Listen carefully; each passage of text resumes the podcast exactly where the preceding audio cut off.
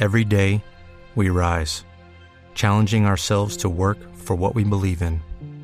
At U.S. Border Patrol, protecting our borders is more than a job, it's a calling. Agents answer the call, working together to keep our country and communities safe. If you are ready for a new mission, join U.S. Border Patrol and go beyond.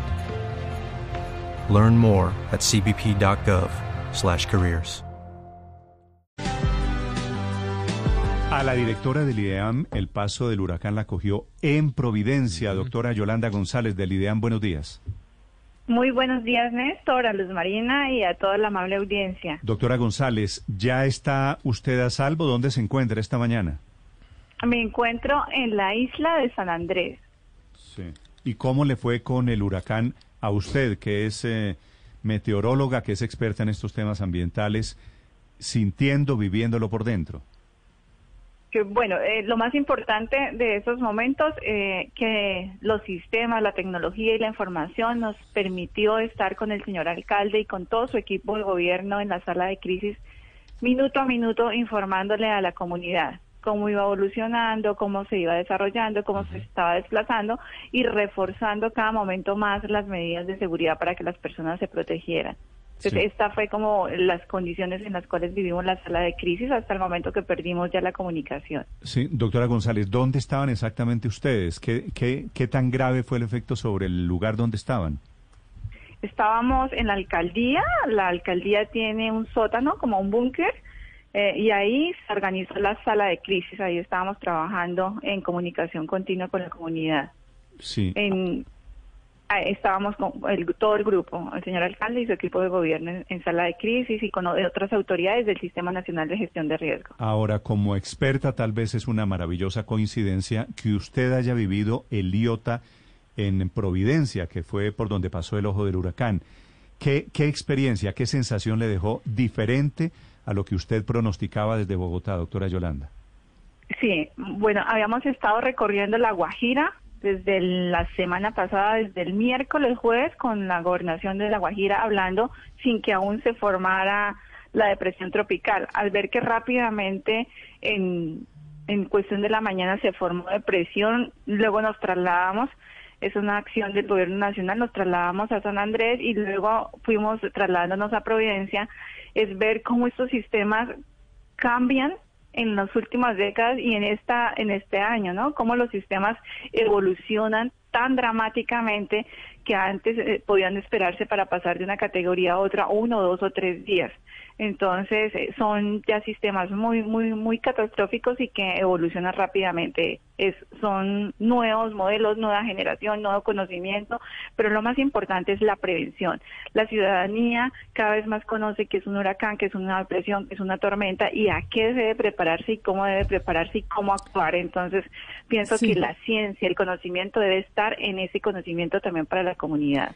Doctora González, pero me llama la atención porque si era solamente una tormenta tropical, ¿por qué estaba usted en Providencia? ¿Qué la llevó a ir allá justo en ese momento? ¿Tenían de pronto la eh, intuición o el presagio que podría convertirse en un huracán como se convirtió? Estuvimos eh, desde el Gobierno Nacional permanentemente comunicándonos con el Centro Nacional de Huracanes eh, en, algunos momentos fue cuando se determinaron los tipos de alertas. ¿Sí? Manejamos aviso de huracán, manejamos vigilancia, aviso de huracán para Providencia, vigilancia de huracán para San Andrés y aviso de tormenta tropical para San Andrés. Eh, en eso era necesario, en el tema de la prevención, que la comunidad supiera que estábamos pasando a condiciones muy diferentes y que no comparáramos con, e, con ETA, porque todos los sistemas son completamente diferentes y que la comunidad fuera consciente que era otro sistema y que estaba evolucionando de diferentes maneras. Estaba desplazándose hacia el oeste, noroeste, y cambió eh, muy rápidamente las direcciones, pero el Centro Nacional de Huracanes de día, de noche, permanentemente en comunicación con nosotros y también haciendo sobrevuelos para poder definir qué estaba pasando con él. Mm.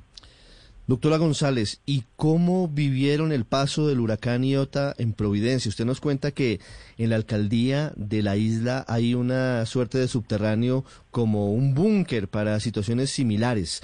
¿Cómo afrontaron el paso más difícil del huracán?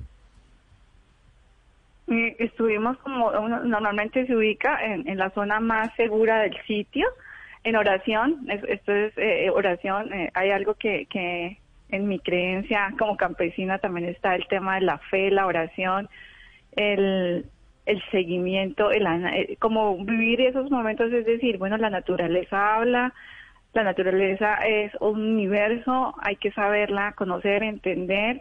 El equipo muy, muy, muy bien sólido, muy bien liderado por el señor alcalde, su secretaria, sus secretarios. También, eh, como estamos en comunicación con Armada, con Dimar, con el, con el señor presidente, con el ministro, siempre muy atentos en ese acompañamiento mutuo y con la comunidad, ¿no? Porque llamaban y decían, yo estoy bien, yo estoy bien, eh, o, necesito ayuda, o estoy de tal manera. Entonces era una comunicación como en, equipo. Sí. doctora González, y, finalmente, ya luego del paso de Iota, ¿cuál fue la velocidad de los vientos que máxima se registró en el paso que tuvo eh, por Providencia? Bueno, eh, al, al llegar a categoría 1, estábamos hablando de, de unas condiciones de vientos entre 119 y 153. Eso estábamos el día sábado 14 a las 10 de la mañana. Eh, hacia categoría 3 estábamos a 178, entre 178 y 209 kilómetros por hora. Cuando pasamos de categoría 3, que estábamos a la 1 de la madrugada, en 40 minutos pasamos a categoría 4 eh, pues ya, ya vimos que este huracán no estaba completamente impredecible en esas velocidades que evolucionaron y ya estábamos en categoría 4, era con vientos de 210 a 249 kilómetros por hora. Entonces eh, ya es un, un, huracán de los que se llaman mayores o catastróficos. Los umbrales a las 4 de la mañana los teníamos en categoría 5 y, la, el seguimiento, ¿no? Porque no es solamente que estuviésemos en el ojo del huracán, en la, en la parte baja del ojo del huracán, sino que todo lo que trae atrás, todo lo que él trae atrás mientras que se fue desplazando hacia el occidente de la isla. Estuvimos a 18 kilómetros del ojo. Sí, que, que, obviamente significa vivirlo por dentro. Doctora Yolanda, una pregunta final. ¿Qué viene? Porque hay una alerta del IDEAM por un, eh, una tormenta que podría ser tifón que viene recorrido desde Venezuela. ¿Qué han detectado ustedes? Bueno, seguimos monitoreando las ondas tropicales que al llegar al Mar Caribe, que está tan cálido, pueden tener una evolución. Y también estamos analizando eh, sistemas de bajas presiones que se puedan estar desarrollando al sur del Mar Caribe colombiano. Entonces hay unas probabilidades que han estado oscilando entre el 20, el 40, el 30%. Eh, de igual manera, al estar, a lo que estamos en temporada de lluvias, al estar en el fenómeno de la niña, porque es que esto es muy claro, el fenómeno de la niña es que el Océano Pacífico está frío y el Mar Caribe y el Atlántico está muy cálido, por eso estamos enfrentándonos a la peor temporada de huracanes de, las últimas décadas, porque está muy cálido el Atlántico y evolucionan estos sistemas. Seguimos monitoreando la onda, el tránsito de las ondas y la, la, posible formación de bajas presiones en el Mar Caribe. Estaremos informando oportunamente. ¿Hasta cuándo va a estar este clima eh, en la intensidad que tenemos hoy, doctora Yolanda? Bueno, tenemos, como lo habíamos dicho desde mayo, que íbamos a tener un segundo semestre bastante lluvioso y la probabilidad de una niña tal como se dio y lo había informado el IDEAN. Noviembre sigue siendo un mes muy lluvioso con la connotación de un fenómeno de la niña acentuado. Diciembre mantenemos eh, la predicción climática de lluvia sobre lo normal, especialmente las dos primeras semanas con este fenómeno de la niña, por supuesto que el primer trimestre del 2021 también nos estarán dando lluvias sobre el normal. Esto no quiere decir que no vamos a tener días soleados o secos o número de días continuos secos, sino que no vamos a estar tan secos como estábamos acostumbrados. Entonces, eh, seguimos monitoreando el fenómeno de la niña y lo más importante, el Sistema Nacional de Gestión de Riesgo en Acción en Territorio, con puestos de mando unificado, con salas de crisis y con comités eh, eh, de gestión de riesgo. Mm. Gracias, directora, muy amable. Con mucho gusto. Buen día para todos. Es la directora del IDEAM desde San Andrés. Estaba en Providencia antier en el momento de la emergencia y en segundos una de las turistas, una de las paisas que logró sobrevivir, estaba en la bellísima isla de Providencia. También la cogió allí el huracán. Lucky Land Casino asking people what's the weirdest place you've gotten lucky? Lucky? In line at the deli, I guess? Aha, in my dentist's office.